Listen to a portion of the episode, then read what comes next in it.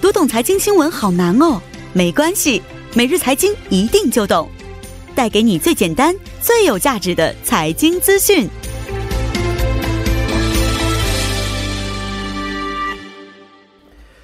每日财经一听就懂，为您解读经济概念，分享生活经济资讯。那马上有请出我们的财经评论员董爱颖老师，老师好，你好，主持人。老师好。那今天给我们带来的财经信息是什么方面的？嗯，那么在本周二十号哈，金融委员会表示呢，韩国有望在今年五月实现与这个日本、澳大利亚和泰国等国家这个亚洲基金的互认。嗯，哦、所以今天就来聊一聊这个呃亚洲基金这个互认方面的一些话题。哦，嗯这个单词啊，对于很多朋友来说可能是第一次听到啊，能不能给我们解释一下这个亚洲基金互认呢、它指的是什么呢？它实际上是一个这个这个一个计划，还有一个协议。那么这个计划也叫做呃亚洲区域基金护照计划，呃，英文名叫这个 Asian Region Fund Passport 哈，这个缩写叫 ARFP 哈。那么在这个一三年的时候，在 APEC 的支持下呢，韩国和这个澳大利亚、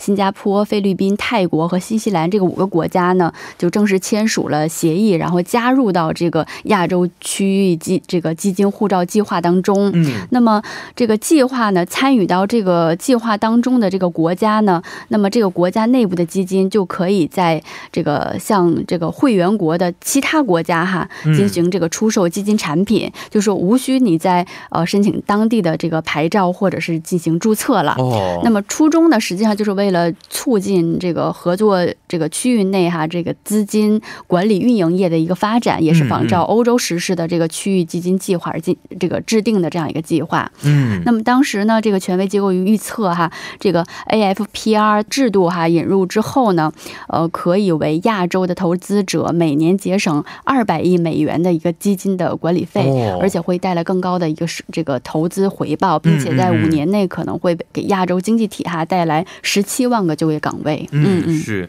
那刚才老师也说到了，说这个欧洲其实有类似的区域性嗯的基金互认这样的一个政策啊。是的。那他们的实施效果怎么样呢？呃，非常好哈。呃，根据这个韩国金融委员会最近的透露呢，哦实际上欧洲是在这个八五年，它就引入了这个欧盟公募基金标准，也叫做这个 UCITS 哈嗯嗯。实际上就是制定了这个欧洲呃欧盟内部哈成员国之间这个公募基金的一个标准，就是说嗯你只要符合这个标准，就可以任何一个国家一个成员国发行的这个基金就可以在其他国家进行自由的销售。哦嗯嗯。所以就相当于把整个这个欧盟市场哈各个成员国的这个基金市场整体给统合、哦统合了，对。所以这个制度引入之后呢，是大大节省了这个跨境发行这个基金的一个成本费用哈。嗯嗯啊所以截止止到一八年末，我们看到这个 UCITS 基金的规模达到了九点三万亿欧元哈，也是嗯占到欧洲全部投资基金的百分之六十一。嗯，哦，是。但是老师啊，刚才已经给我们解释说，韩国和其他五个国家在二零一三年的时候对啊。对。就签署了这种啊亚洲区域基金护照啊这么一个计划、嗯但是为什么直到今年的五月份才是开始实施的呢？呃，因为是一直 处在一个准备的阶段哈，哦因为一个国家的它内部也有很多就是跟金融投资的相关的法律。嗯那么，如果要推行这个整个一个区域内的一个统合的一个这个基金计划的时候，嗯嗯嗯对各国内部都要对自己本国的一个规制进行相关的调整哈。所以韩国是和五个其他的国家呢，是在一三年九月在这个亚太经合组织财长会议上是正式出台的这个呃 ARFP 以后呢，在一六年的四月，然后签订了谅解备忘录。嗯嗯然后也是为这个一直为这个实施这个制度做相关的准备。然后在去年十一月份的时候呢，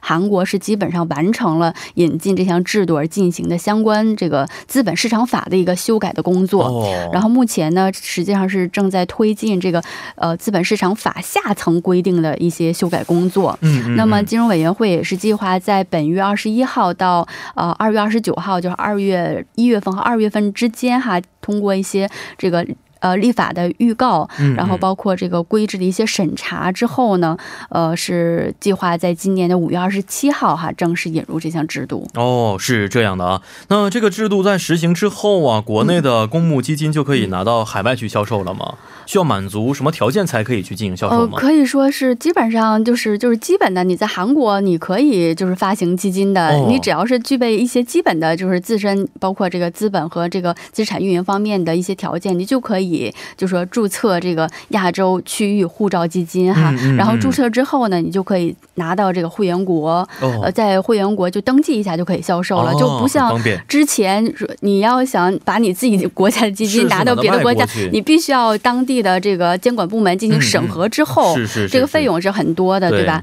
目前呢，你就说只要提交一个这个证券申报书就可以，就嗯嗯嗯注册一下就可以了，就没有呃省略的这个审查的过程。嗯，大大简化了它的这个审查的程序。对，所以嗯对于韩国的这个、呃这个基金公司哈、资产管理运营公司来讲，是一个拓展海外市场的一个非常好的机会。嗯，嗯是的，呃，同理啊，那么亚洲区域的基金会员国，这些海外的基金也可以进入到韩国市场进行销售，而不用去进行特别的批准了吗？是是的，是的，不用特别的批准，但是嗯韩国在因为、呃，因为在去年，其实韩国也是发生了很多这个这个基金出现大规模损失的这样一是些事态。呃我们节目当中也简单介是绍过，的，是的，所以韩国目前对这方面其实还是在就是在投资者保护嗯方嗯面嗯非常是一个强化的一个这样一个趋势。是是所以是呢，就说这些基金即即使是进来之后呢，也就是韩国政府也要就是要监管他们，就是说虽嗯嗯然嗯可能是省省省略掉了一个审查的程序，但是嗯你这个基金进来之后，我必须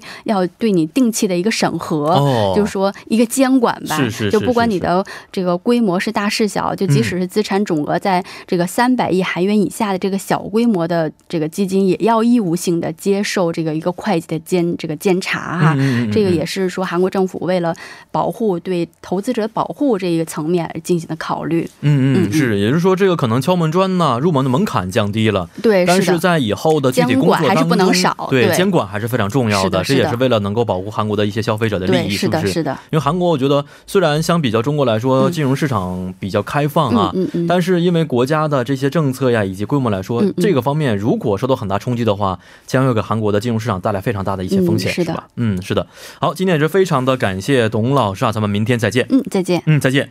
好的，那么下面为您带来的是今天的科技情报站板块。